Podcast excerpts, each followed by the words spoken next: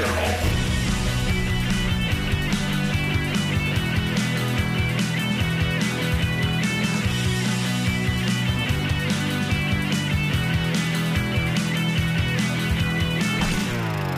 Hey there, folks, and welcome to the Entrepreneur Circle, where we built a community that shares lessons learned throughout our journeys, celebrate wins, our eureka moments, and embrace the F word, meaning failure, which I've come to realize that failure is success in progress.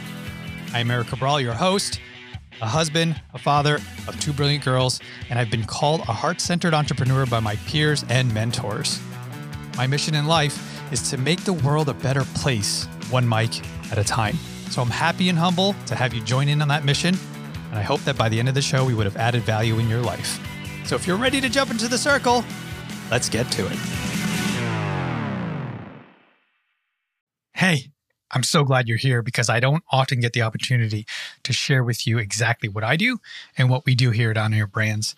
So we help the folks in our community and our clients to launch a podcast and then produce them on a weekly basis. We also help to promote each episode with close to a dozen social media posts that consist of quote cards, sound bites, and video clips. And then we post them for you on your socials automatically. So if you're a business owner with a ton on your plate, and a podcast just seems super overwhelming, I get it. We don't need one more thing to worry about. So let me and my team at On Air Brands do the heavy lifting each week so that you can focus on what you do best, which is to build your business, have more time to pour into your family and your community, or just plain chill and recharge. So feel free to email me at eric at On Air Brands so that we can book time together to chat about how we can align with your mission and how you can align with ours, which is to make the world better one mic at a time. Now back to the show. Welcome back, folks, to another episode of the Entrepreneur Circle. I'm your most happy and humbled host, as usual. I have an amazing and brilliant person, which which we can have a chat and a conversation, and you can listen in if you choose so as you drive down the road in your Tesla or your pickup or you're at the gym on the treadmill. This is the dude to listen to because he has a ton of knowledge to share with you about capital raising capital, acquiring capital, working with someone who knows what to do with money. Welcome to the show, Paul Neal. Hey Erik, thanks for uh, thanks for having me on, man. I'm really excited to uh, to have a chat with you, buddy. Yeah, really quickly. I'm so glad you're here. Um, I want to share with the audience who doesn't know you. Paul Neal is the owner of Vantage Point Commercial Capital, with a key focus in helping business owners win. He uh, his firm focuses on helping entrepreneurs and real estate investors win by funding their growth and their dreams in non traditional ways. And we're going to get into those non traditional ways right here, right now. But first, let's crack open the bottle on the first question, Paul, which is your eureka moment in life. Share with us a time when you had to pivot, change, or a light bulb went off. Yeah, it's a it's a it's a funny story. It's a great story. So I was I was a little younger than I am now. Um, I was uh, in uh, I, I, went to school in Virginia, Virginia Tech, studied engineering, and I, they had a great program, a co-op program. And so um, I was working at a company nearby, a place called Radford, Virginia, and um, we were working on a, a project. And I remember sitting in this room Erik. And I always thought I was going to be an engineer because I was good at math and science. I enjoyed it. My father was an engineer.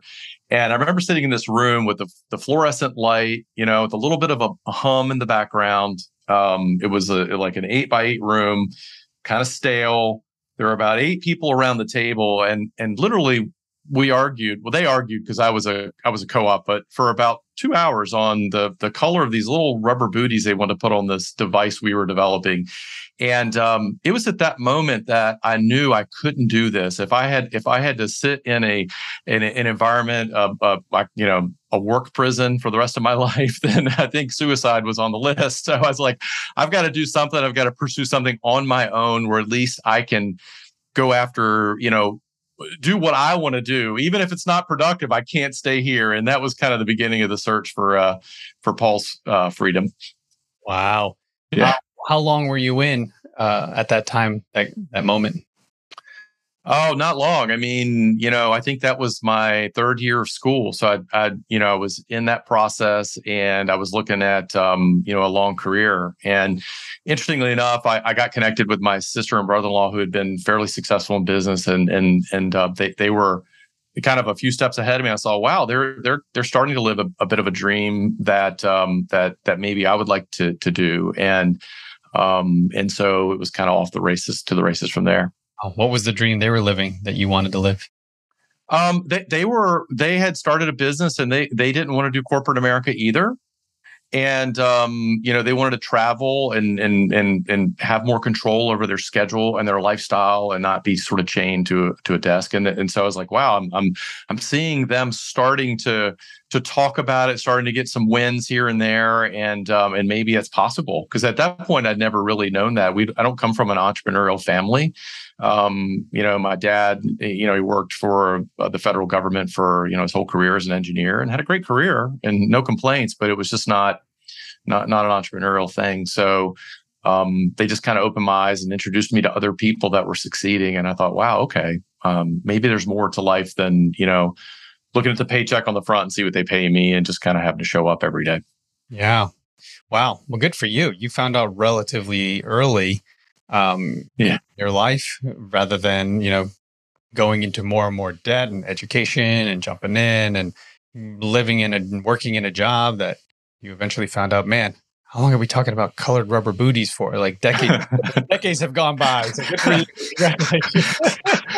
no, I know. I was very fortunate. I tell you, it's it, you know, very thankful, very blessed. Um, you know, and uh, it was funny because my I met my wife and and believe it or not in high school or senior year, and so she's been along for the ride the whole time. And and she said she remember when she met me, she she saw I had this picture of a Porsche on my wall, a poster, and she's like, "Oh man, he's a dreamer." You know, I would, I want to. so, so anyway, I don't know where it came from, but uh, yeah, I was, I was fortunate, and and she was happy to to to get out of that world too. yeah, yeah. Uh, complete that sentence there, Paul. You said, "Oh, he he's he's a picture of the Porsche. He's a dreamer." Dot dot dot. Was that a good or a bad thing?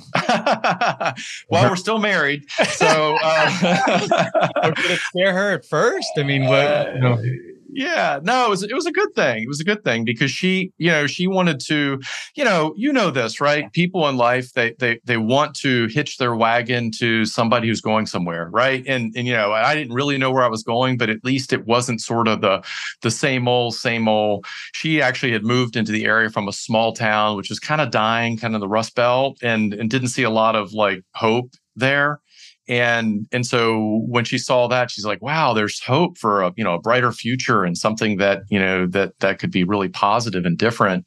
And so that that was kind of but like i said we're, we're happily married after 31 years now so it's all ah, good. Congratulations. Yeah thanks. And and the family is uh has grown. You guys are uh you know in uh, you in virginia beach currently yeah, yeah, and my daughter, we have a, we have one child, and um, we we had. I'll tell you about the struggle that we had with her later, and, and probably the reason we only had one. But um, but yeah, so she she's amazing. She's back at, at our alma mater, Virginia Tech. She's actually in the Air Force ROTC. She's going to fly. She wants to fly jets for them. Wow. So yeah, yeah. yeah so it's awesome. pretty cool. Yeah, to watch. Yeah. yeah. It's funny when you said that um, you had the picture of the Porsche on your your wall um, and that you know some people want to hitch their wagon to something like what better way to hitch it to something with style right? To uh to a sports car. Uh, yeah so so you jumped in and you started to consider the possibilities of of potentially owning your your, your own business being an entrepreneur. Um so what was what was that first step? What was one of the first early businesses or or, or trials yeah. that you had there yeah, so I know it has a it has a bit of a bad connotation, I think, for some people, but um, I got involved with uh, the network marketing industry um, right out of school, and uh, that's what my sister and brother in law were doing. And you know, there's a lot of again, there can be bad connotation.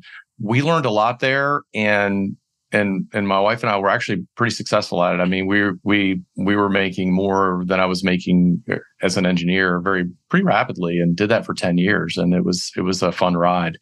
Um, and and so we we were introduced to a lot of very successful people who had done very well financially and learned a lot of really good lessons in terms of dealing with people kind of getting the um, sort of the junk out of the head and really honestly man the biggest thing was uh, for me dealing with uh, like fear um, you know it's like i i again engineering background math and science not very extroverted um, you know more of the introverted kind of a guy but what I found was when when I really sort of I had that dream sort of crystallized in what I wanted to do, it, it sort of forced me to overcome those fears and come out of my shell a little bit.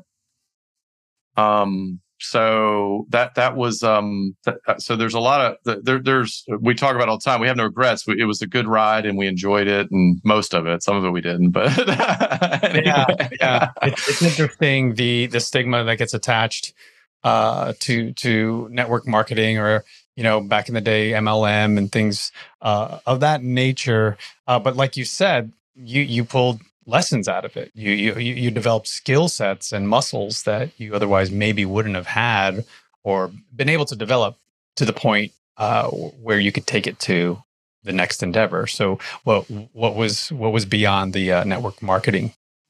Yeah. So um, from that point, you know, we were we were able to sort of pivot um, because that business was kind of moving on and, and, sort of in the background. So I got into real estate finance in, in, in 1998. And so um, I started um, a residential mortgage lending business. I was a broker at that point in time and um, really loved it because again, I love the the numbers, the math and science. I love serving people and um, it was just a blast. And so that that was a business that we built for, gosh, all the way up to 2008 before the uh, the great the Great Recession, the Great Meltdown, when all the liquidity just went to zero. Um, that and that that was you know we had some spinoffs from there as well, some some related businesses, title company, that sort of thing, and um, in insurance business as a result. So it was, it just, it created, it was a real cash cow that created lots of other ancillary opportunities. Um, and that's really where I got my love for finance. Mm. Um, I didn't take finance classes in college. I took engineering classes in college, right? And and and humanities, of course. Everyone needs to be, you know, well balanced, right? so, uh, but beyond that, you know, I didn't use a lot of physics or statics in the um, in the finance world. But what I did learn in school that I was able to apply is how to solve problems. And and and really that's and get creative and get outside of the box and and and and take a, a situation say, well, maybe there's not a traditional or standard way to solve this, but there has to be a, a solution somewhere. So yeah. that's what we did. So when you when you were in the real estate finance, uh, you know that that decade of your your life, were were you and your wife um, exploring also alternative ways or investments within real estate? Were you, or, or were you just the running the business and that was sort of the investment? Yeah, so um, that that really was the investment. We were building that.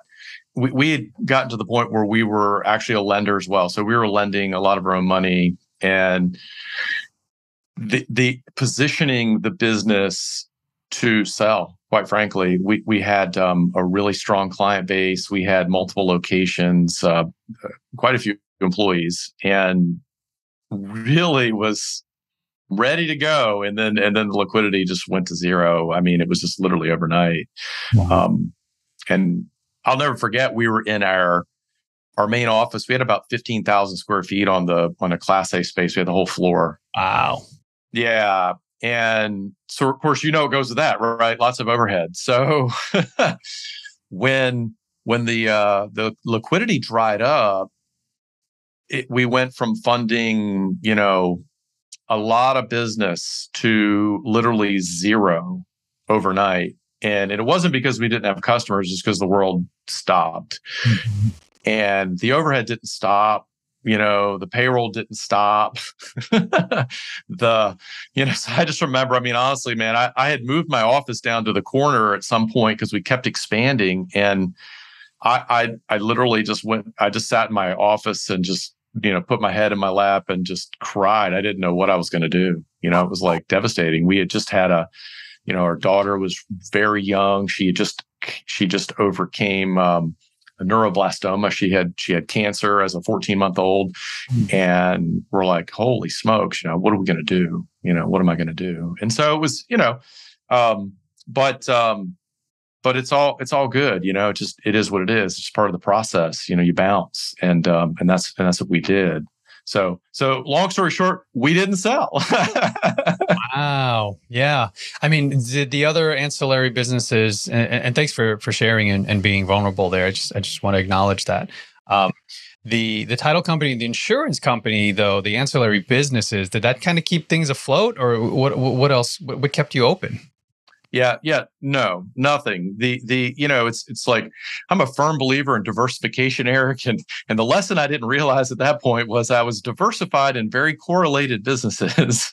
so so um, yeah, so the title company was you know it's based on doing you know residential loans. We were doing title insurance, and so there was nothing there. And the insurance, I mean, the insurance did kind of hang along a little bit. Um, so, so there was something there, but but most of the energy was the the residential lending and the title. And then we had really started to focus on spinning up the insurance but hadn't gotten it to the point where you know it was large enough to be quite sustainable. So yeah so it, it was it was a painful time to be frank. Yeah yeah. But some of the things and the lessons learned there because i think a lot of people are going through this right now Mm. The commercial spaces um, are emptied. Um, equipment is is is is dormant, and and business owners are leaving them behind mm. and saying, "Hey, you can." I think they're literally Paul handing people the business because they can't they can't pay the lease. Right? People commit to five, ten year leases. Yeah. So I don't know if you can speak to that, but I, I'm, I'm I am aware that this is currently occurring. And it sounded like you went through it. Are there any lessons that you can share with people that so maybe somebody's listening and they're currently experiencing this? Yeah, I mean it's it's harder on the other side if you're in that situation. Obviously, there, there's no there's no silver bullet. Um, there's a lot of a lot of self um, searching and you know a lot of conversations. Uh, um, you know, with the people. I would say the the lesson I learned is is don't hide from it. Pick up the phone and call the people that you owe the money to. Have a conversation. Your business might come back. I mean, I don't think we're we're not in the situation we were in in 2007, 2008. I mean, that's that's, that's a whole different set of circumstances. Um, however, it may come back, and so you you don't want to burn all your bridges a lot of your creditors will work with you in the in the scenario but if you run from it and hide from it then it's just even if you don't have the answer that's okay. I, I, had plenty of those phone calls. I had a phone call with the the leasing company on our commercial space and we didn't own the space at that time and and because it was in a very large building and and you know i was like well you know we, we need to try to work through how we're going to resolve this. Um, but they also had you know two thirds of the of the off of the building, the tenants in the building were leaving, you know, because they were somehow affected by you know the the the situation. So, I would say don't run from it. Um, you know, this is also the thing where I learned that the banks aren't your friend. I mean, they, they will the a lot of the leasing companies and people, and particularly tenants or, or um, landlords, will work with you because they don't want to lose.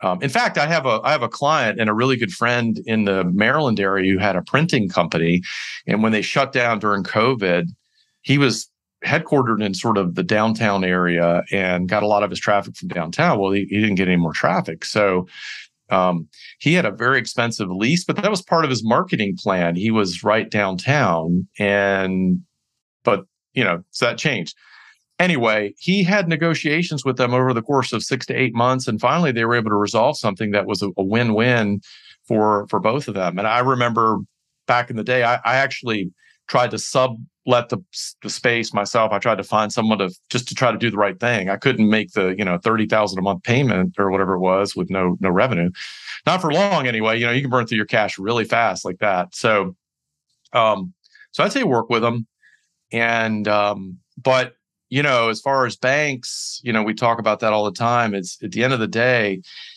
I think I think the biggest lesson is to align yourself with other like-minded people. And if they're listening to this podcast and they're they're doing that, but um, your your network, your mastermind, your peers, your a coach or a mentor, because um, you need other people to walk through this with. And um, you know, in 2007, 2008, the banks were calling loans on a lot of our friends. A lot of my friends had banks call the loans. You know, they decided they didn't want it in the portfolio anymore and just create all kinds of problems. The good news is most of them survived and most of them were, were able to work through it. And we tried to sort of, you know, huddle together and, you know, we cried on each other's shoulders, but, but we end up getting through it. And so I think that's really the, the biggest takeaway of how you navigate yeah, yeah.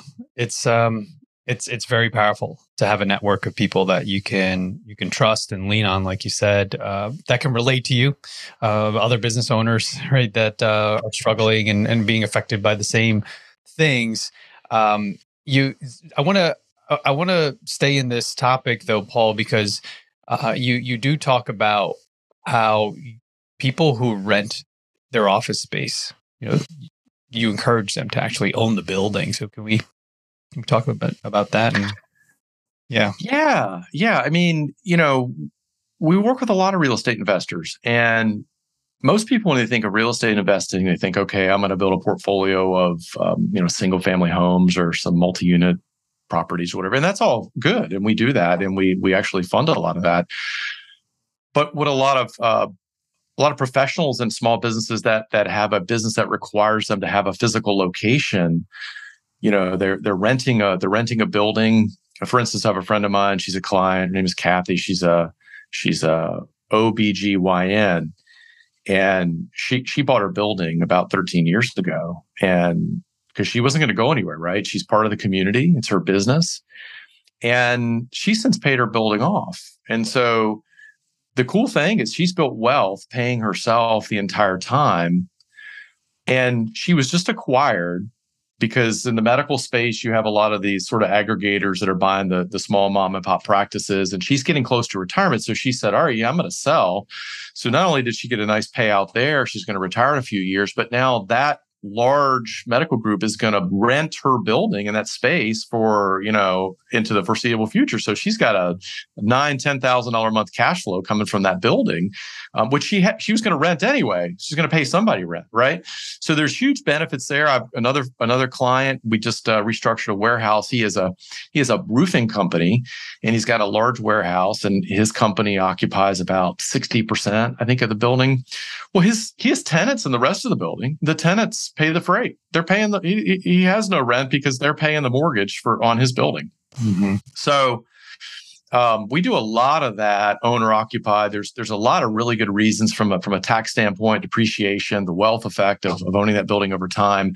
Um, your business is worth a lot more at the end if you go to sell because we do a lot of business acquisition deals too. And so if there's real estate involved, there, you know, and you may or may not sell it with the real estate, but if you do, it, it makes the terms much more favorable to investors and your business much more profitable. So there's a lot of really great reasons why you should own. If you're in a if you're in a business that you know again you you you you're gonna be you know you're gonna be there if you own restaurants. Um you know you're in a retail kind of a business or a, a professional like a chiropractor a veterinarian dentist that sort of thing. We do a lot with the with those types of po- folks because it makes sense right? I mean you're you're owning you know you're owning the asset. Um, somebody else is paying the rent in many cases and um, and you're just enjoying the ride yeah yeah. I know the commercial real estate space um, you know has been affected by you know the past couple years in terms of these big corporations, right? They realize they don't need 30,000 square feet of right. everybody's working from home. What happened? uh, and they like it. uh, and they're more productive is crazy, right? Some of them. Um, but you're right, though. There are certain specific types of businesses and industries like the restaurant business, like the physicians and chiropractors and dentists. They need the physical space for people to actually, right, to come in and they can serve Um, so yeah, I'm a big proponent of what you're saying in that safe sort of space and area because you know I, I'm in I'm in New Jersey. There's a lot of commercial space in terms of like strip malls. Yeah, right. And and and and we predict, you know, hopefully this doesn't happen, but it seems like it's moving down the road where they're going to convert a lot of these, even these malls that are like not even really you know, busy, you know, like what's going to happen? They're going to turn it into housing. We know that there's housing that's needed, uh, so or it's going to evolve into something else. Um, I went to recently, Paul. It's funny. Um, my my kids are young, uh, eight and five, and we went to this Jurassic World thing. It wasn't, it wasn't of the brand, but they they named it something else. I forgot what it was, and it was in an old Sears and Roebuck. right. Well, well, I was like, what is going? I'm like, t- I'm like, I'm here to see dinosaurs. I didn't realize I was going to see this dinosaur. Like there was literally shelving behind the scenery. Like we, I could see where the shoes were used to be. It was kind of sad, actually. that was nuts. But I'm like, oh, and so it gave me a glimpse into the future. I'm like, is this what's going to happen to malls? They're going to turn them into amusement parks. Well, you know, it's it's funny how like how as much as things change, they kind of, you know, there's nothing new under the sun, right? So we before we had malls, we had these central business districts, right, with the outdoor walking areas, the kind of strip centers, and oh, nice, yeah, right. That's we're sort of going back to that, and um, yeah, yeah, it's funny. So let's let's jump into what um, I I, I really want to learn more from you is is the M&A space, the mergers and acquisitions space of business. So I know you're you you, you have capital, you lend it, um, and you help people, you help businesses, whether real estate or, or or any type of business. Is your focus around the small to mid-sized business owners? Is that you talk a little yeah. Bit, yeah, what you do there? Yeah, absolutely. So our, our focus is mainly, you know, established businesses. They're in the you know, one to $30 million revenue range is kind of our focus. And so we have lots of tools and, and, and programs available for those types of businesses to expand, to acquire. Um, we, we see a lot of, we're seeing a lot of this, the, the graying or the silver wave. We're seeing a lot of uh, partner buyouts in those types of businesses. So, you know, maybe I've got one right now we're talking to, we're working through. They've run the business for the last seven or eight years. So they know the business through and through. In fact, they are the key, the key people in the business. The owner is wanting to retire. And so he wants to sell it obviously to the to the people that have been owning the you know, running the business, which makes sense for everyone. And so those for us, those are laydowns. We can do those all day long.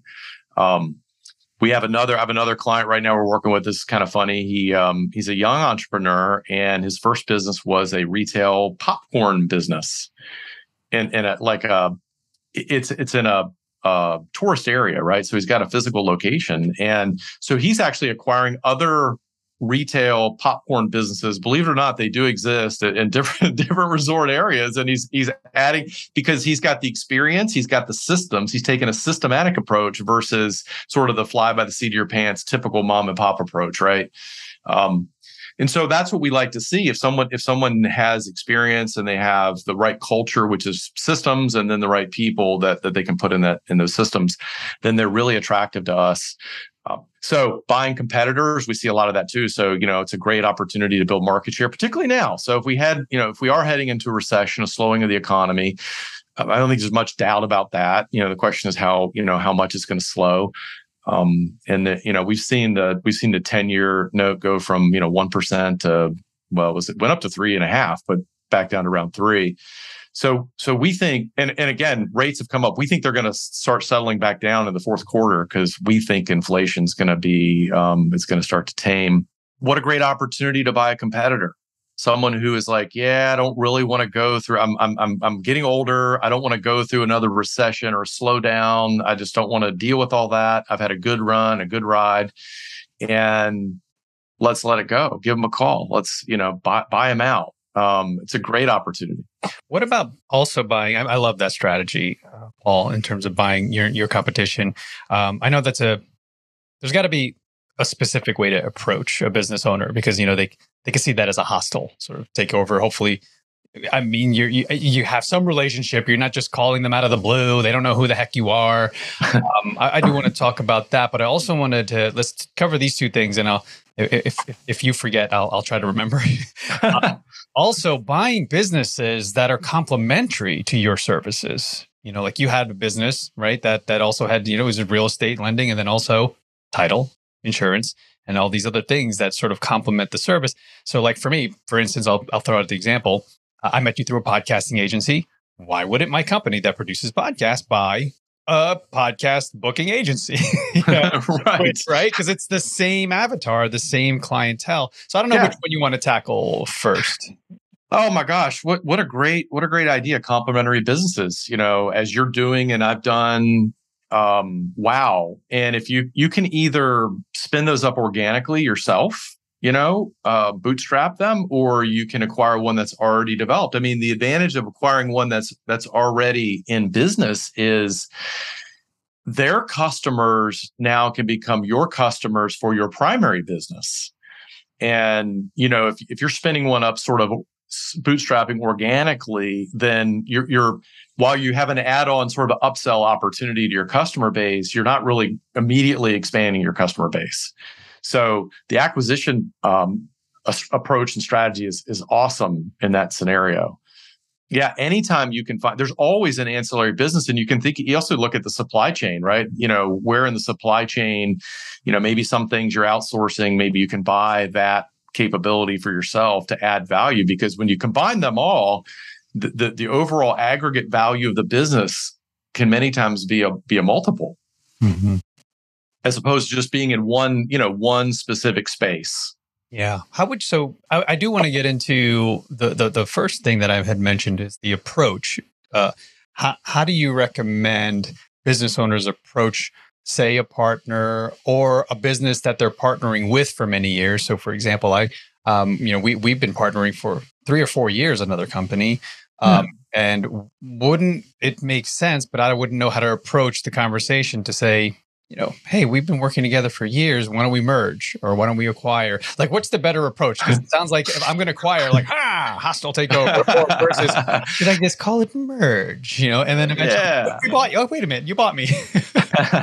well, you know, I, that's a great question, Erik, and I, I think it, you know, it goes down to it boils down to, you know, what's in it for them, right? So, like like anything else, it's it's a very I, the way I approach things is very sort of uh, easygoing. And so, if if you were a potential competitor that I thought, or, or maybe a complementary business we've worked well together, then you know my approach would be I would try to get have a cup of coffee with you or something, kind of a face to face, if it's reasonable.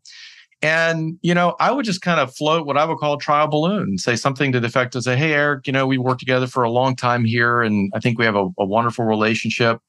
And you know you guys do a phenomenal job and you know we're, we're continuing to expand. And i would ask you something to the effect of hey have you ever thought about your next step? I mean is this you know you gonna are you gonna run your business forever and then just retire? Or have you thought about doing something else? Or kind of where you are and and I would just kind of listen to see where your head is, and if there was an uh, an opportunity to, to to kind of float that out there, even if it's just kind of a light plant a seed and say, hey, because this is a long process, right? This is not something that you may never have thought about selling your business because you're you're in the zone, you're building it, you know, you're happy, you know, everything's good. And then all of a sudden, you know, it's it's not the hostile takeover like, hey, we're we're taking you out, man. I hope you enjoy this coffee. It's like, hey, Erik, you know, I don't know if you've ever considered, you know, selling your business or or or, or moving on, but man, you know, I I think I was talking to, you know, my partner or my wife the other day or, our team, and, and we thought, wow, you know, if, if there's some way that we could you know, um, add you to the mix in a more permanent way, mm. um, or your business, then then we're certainly open to that. I don't know if you, I'm, and we're not. This is not a hostile takeover. I'm, I'm not saying we're not going to work with you if you say no, but but you know, have you ever considered selling? Yeah, yeah, and I I, I imagine too approaching it in a way where it's like what's in it for them. Like here's all the benefits. Like kind of having the pros and cons already mapped out for them. Yeah, I like that. What what the trial balloon? I've never heard that phrase. Is yeah. like sort of like a, a, soft approach, like you said, seed plant? Yeah, yeah. It's it's uh it's a it's a phrase. I don't know where I didn't coin it, but the idea is you you sort of float the idea in a non-threatening way Got to it. kind of gauge now the response because you'd be like you might be like oh I would never do that. You know like oh okay well he's and I might then say well why? That's interesting. You're pretty you know pretty violent in your reaction here. Or you might say hmm, yeah I've never really considered selling it. And and and I'd say well okay yeah most people haven't but you know you, you could here could be some benefits for you. I mean, you could walk away with you know a million dollars or whatever it's worth, and you know take an early retirement if you're getting older. I mean, spend more time with the grandkids. You're talking about that once in a while. Blah blah blah. Um, but yeah, it's a trial balloon. It's just a very soft approach, just to kind of gauge where somebody is when you have no idea. You know, um, I'll give you a story. So I had a um, I had a, a uh, built a, a, a document scanning and data extraction business and we sold that two years ago. And I, I was looking to sell it to the competitor. So I was on the other side because I, I, wanted, it was to the point where, hey, we want to sell this, you know. Um, so, so I called three or four competitors, and it was that's exactly what I did. I said, "Hey, Mr. Competitor, you know, we don't even know each other. We haven't met, but you know, you've heard of us and whatnot. We're thinking about maybe selling the business do you know do you have any interest in you know expanding your portfolio your capability that sort of thing and uh, and three of them said no one of them said yeah let's get coffee and then wow. a year a year later they signed the paper so so it's just kind of a don't go with any preconceived notion that they're going to want to or not, and the timing is critical. So a no today might might not be a no. It might be not not yet. It might be okay. I planted the seed with them, and now a year from now they have some kind of event happen in their life, and they're like, you know, maybe it's a, a health issue or maybe maybe the the spouse is like yeah i really want to go to florida. I'm tired of new jersey you know and and you're like I remember talking to Paul and he, he, you know, he mentioned something about maybe buying us out and you know and so that idea starts to percolate and whatever. And yeah. so you just never know. It's it's it's such an interesting thing. And i, I know we're sort of uh, getting toward the tail end here. Um, i'm so curious. We gotta have to continue this conversation offline. Um, because i know that for a fact you know and, and statistically we know you know the majority i'm like i don't know the exact number of of businesses that start are going to fail right in the first year right. to five yeah. years and then like an even larger percentage won't make it to 10 years. So there's a lot of businesses that have started up and they just close shop paul. They don't they don't sell the assets. They don't sell the business. They do nothing but just go get a job and they just leave everything. So like what would you say to those who are considering that? And, and heaven forbid i'm sorry if you're hearing this and that's something that your situation that you're in. Um, but then also, how does the person who can benefit and help potentially them find them? Good question. So, I mean, there's a there's a couple of ways to do that. The the easy button would be to reach out to a business broker. There are lots of brokers out there that you know will list businesses. They have they have a portfolio of businesses they're selling. They have a list of potential you know suitors people that want to buy businesses. That's what they do. Uh, it's a little pricey but generally doesn't cost you anything unless they sell. Those guys are good because they will give you a, a at least a light valuation and tell you what they think the business is worth without you spending a lot of money to to get the full the full blown analysis. Um, but again, the, the the other thing, which it's it's not much harder, it's a little it's a little harder, is is really you probably know who your competitors are, at least in your area. Pick up the daggone phone or go knock on the door. It's like, hey, I'm thinking about leaving the business, you know, and you have any interest? Um, I know if I, if if you're my competitor and in town, and you and you came to me and said that, I, you'd certainly have my attention. Now, I might not buy it, you know, the numbers might not be right, but at least it's like, okay, yeah, I, I respect that, and um, I'm open to it. And You can sign non-disclosure agreements and things like that. I mean, you you should probably do all that and and upfront before you get into the weeds and you know and, and the details. But just to have a high level conversation, it's like I'm floating the idea. You know, don't get all excited yet that we're shutting down. Just considering this idea. You know, we might double down on our our business plan and run you out of business. You know, but um, but for now, have you ever considered it? Kind of a yeah, thing. Yeah. So good. So good. Um, and then and then if you can share like your role and your you know and vantage point commercial capital's role uh, within that sequence and yeah yeah absolutely so so we'll help you analyze the the the business that you're acquiring um you know the thing that we the thing that we really look at from from a business acquisition standpoint is the cash flow of the company. So um, the assets and the cash flow are the two things. Do they have real estate? Do they not have real estate? Um, we'll help you with evaluation of the business and, and make sure that you know we'll make sure you're not going to overpay because we're not going to fund it if you're overpaying. So that's critical. The thing we also want to look at is the compatibility or the complementary aspect of the business you know, is this a fit for you? Do you can you run it? You know, when you buy them out, are they are there is their staff going to stay there? Or are you just buying the customer base? You know, what are you buying? So we we work through that with you and put together a funding plan and um, and then we execute. It takes, you know, 60, 90, 120 days, just depending on where you are in the process. Um, if it's really early in the process, it might take longer. But um, it's pretty simple, you know, at the end of the day. And generally, you know, we're not looking for a massive influx of of capital. And if you have enough equity on your balance sheet already, then you might not have to put any money in the transaction. So it just kind of depends. I love that. Yeah. Sounds very much like real estate. Um, yeah. You can buy things people don't realize with little to no money down, not, nothing out of your pocket. Um, so typically you said, so if I were to acquire a business as long as my company is in the 1 million to 30 million in revenue, um, then you're like, okay, even though I'm buying a quarter of a million dollar company, or it mm-hmm. doesn't have to be meet right. that criteria. That's what I'm saying. Right, right. And the and the same thing applies. Let's say you mentioned you were in corporate America for 20 years, Erik. Let's say you were a high level manager. You have lots of really, you know, some great experience, and you're buying an existing business that you know you you know well, let's just pick an industry. You know, maybe it's some type of service-based business, and you know they have, uh, I don't know, they do uh, auto repair or whatnot.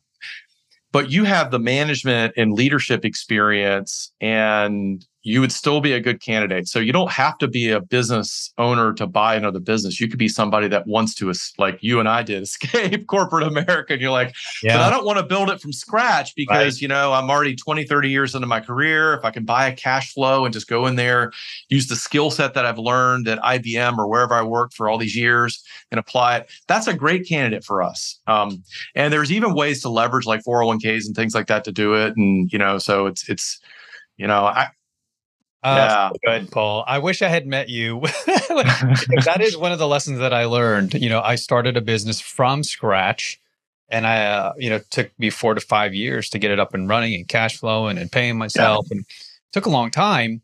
Um, but if I had known, like you, what you're saying, I was in corporate America, you know, with a, with a 401k that I transferred to a self-directed IRA and started investing in real estate. Um, I would have just bought a media agency right. and made it better. Oh my goodness. I didn't know, Paul. Why didn't you tell me? Sorry, man. but no, that's great. You're right. Um, uh, anyone who's out there who's listening, and I do have a lot of listeners, and you know who you are. You're listening and you're driving in your Tesla and you're thinking, man, I can own another business and have other people run it, and I can potentially insert my superpower to make it better, mm-hmm. more efficient, cash flowing because there's a lot of people who are running business and they don't know how to run a business and they're just surviving you know? So oh that's so true. That is so true. And you know the and and and man the thing the thing about that is it's like if it's done right you build that business then you then you can really have an awesome quality of life. It, you know people think you know most of the mom and pops out there aren't business owners they're they're highly paid employees right they're their own employee they have no systems, they have no backup. They have, I mean, if they don't show up at work, you know, six days a week, then they, they don't make any money. Mm-hmm. But that is the hard way to do it, mm-hmm. right? Yeah. Yeah. yeah. And, everybody so, wins in that scenario, right? Yeah. Everybody wins, right? Because then they get out, they get a ni- nice large sum of cash and they can go dip their toes in the sand down in Florida. Uh, while somebody who, you know, has the capital can potentially have an exit from the W 2 that they're miserable in. So that's, that's right. Good story to tell. Um, so we're going to get to the the last couple of questions and segment here, and you you already shared some things, but if there's something else you want to share in terms of embracing the F word, meaning failure, a place where you learned your lesson the hard way. yeah, we try not to use the F word in my house. So uh, I will say, yeah, it's going to happen. You know, I mean, at, at the end of the day, there's a great book that I read. Somebody and, and I and I came to this one late in life. Somebody just actually mentioned it a couple of months ago, and I read it. It's called Go for No. I don't know if you've read that. Oh, um, I think it's Fenton or Denton is the author. Go for No. It's about a it's about a 40 page book. You can read it in an hour sitting down. And it's so, it's so awesome because it, it just kind of, it, it really, the philosophy is, hey, you, you know, you're going to have no's, you know, you're going to have failures along the way in life. And so why not just embrace them? You know, the faster you go through those, the faster you get to the yeses and the faster you get to where you want to be. And hey, I've been there, man. You know, failure is not fun it's not easy when when everything when the rug gets ripped out from underneath you you know you go I, I, talk about i mentioned my daughter had cancer. We were at you know the top of our game. I went from i went from like heaven you know making money hands over fist having a great life to to literally hell overnight one phone call. And it was like oh my gosh. But the cool thing about it was i had systems and people in place in the business so i could take three weeks off and deal with it and work through it. And thank god she's completely fine now totally healed. Just great story. But um but because I had a business with the you know systems and people, I was able to to to come through that. 2008 when the business failed, it crashed. We're going to sell. That was that was a major blow, you know. But what are you going to do? You know, you're just going to roll over and you know give up and you know tuck your tail between your legs. And I mean, you know, you just so the lesson I think is embrace failure. Just it's going to happen. Most what is it? You know, I probably know the statistic a lot better than I do. How many, you know, multimillionaires, billionaires, you know, you know, file bankruptcy on the way? I think it's like the average is like two point three times or something. I don't know. It's just a lot of failure. Yeah. yeah. To get to to get to success, and if you're afraid to fail, you'll never make it don't go into business because you you know it's embrace it and just look at it as an opportunity to say okay a what did i learn? What can i do better? And b you know let's tomorrow's a new day. Let's turn the let's turn the chapter and and you know start anew. Love it. Love it. Yeah thanks for sharing that brother. Yeah. Check out that book. It sounds like uh yeah something i can easily chew on uh during lunch but uh so Paul, this has been great. This has been wonderful. There's so much more that we can unpack. We potentially will have to have, uh, have to have a part two. Um. So because this this this is not a topic that I, we often broach here on the show, uh, M and A, and I just love it. it's fascinating. And and there's people I have to introduce you to that are also in this space. But in one word, if you can share with the audience and the people out there how you help them, trust. Good one. you want to expand? Yeah, I mean, so I, I, I try to live by the golden rule, man. I just try to do unto others that that as the way I would have want to be treated in life, and so my whole maxim is to be open and honest and as as clear as I can be. And I, I just I have to sleep at night at the end of the day. So I've always tried, and I'm not perfect, but I've always tried to run my life that way and say, okay, you know, man, we're gonna, you know, we're gonna lock arms and we're gonna do this, and we're gonna try to find. If we're working in finance, we're gonna try to find the best program available for you from the best investors. Um, you know, if there are issues, we'll talk about it. If we can't do it, we'll talk about it. But at the end of the day, you're not gonna have to worry about, um, you know, a knife in the back or anything. We just don't. I just I, I, don't know. That's what people tell me. They trust me. And it's just my, I guess maybe that's my superpower, but I just try to treat people the way I want to be treated. That's awesome. That's awesome, brother. How uh, can people reach out to you if they need you? Yeah. Yeah. Awesome. So, Erik, we set up a special page just for your listeners on our website, man. And uh, I've got a cool little takeaway and it's actually a document that we work through with our with our clients so it's a great sort of sort of pre-document for yourself if you're looking for funding. Um, I call it the the key critical questions that you must ask and answer before you seek funding, and it kind of works you through the process of of you know questions to ask. Um, and we spun it up on our website, so um, if you'll visit VPC Victor Paul Charlie dot capital, that's VPC dot capital slash podcast and then a little dash in there E Circle for Entrepreneur Circle, E Circle. So vpc.capital slash podcast dash E Circle. And it's there. You can grab it. You could also schedule a, a 20 minute discovery call with me if you're at a point where you really, you know, you're really seriously thinking about funding or doing something. Be happy to have a conversation with you. I love it. I love it. Um, in terms of the the range that you can lend out, so people know in their head Yeah. So, I mean, on the lower end, generally about a quarter of a million. And on the upper end, gosh, I mean, we funded 30, 40 million. There's really not a major, major limit there. That's probably a, generally we see, we don't see much above that, but in that range. Gotcha. I love it. Beautiful. I'm definitely downloading it. So uh, I hope you do. uh, yeah, let's stay in touch, Paul. Appreciate your time and, and and your energy and the value you provided here, brother. So thank you so much. Erik, that was awesome, man. I- That's it for now, folks. If you'd like to stay in touch with the show, you can contact me directly at erik at onairbrands.com. That's Erik, E R I K, at onairbrands.com. And if you aren't already subscribed to the show, you can find us on iTunes, Spotify, or any other podcast platform. And please recommend us to one or two people in your circle. That will go a long, long way to growing our community. Also, if you could rate us on iTunes, just take a moment uh, to give us five stars. And if they have more stars, give all of them. We'd greatly appreciate you for that. And always, always like, subscribe, and share, share, share this show on social media. We'd love you for that as well. And if you have any ideas or want to hear something on a future show, please hit us up. Maybe you have a question for one of my guests, or you want to uh, tell a story, a success story. Uh, we'd love to hear from you. You can do that, especially if you're on the Anchor platform. You can leave us a voice message. We'd love to incorporate you and your voice on a future episode. Once again, folks, thanks again for listening to the Entrepreneur Circle. Please like, subscribe, and share, share, share. I am Erik Cabral, and as always, remember your network is your net worth. So get in the circle.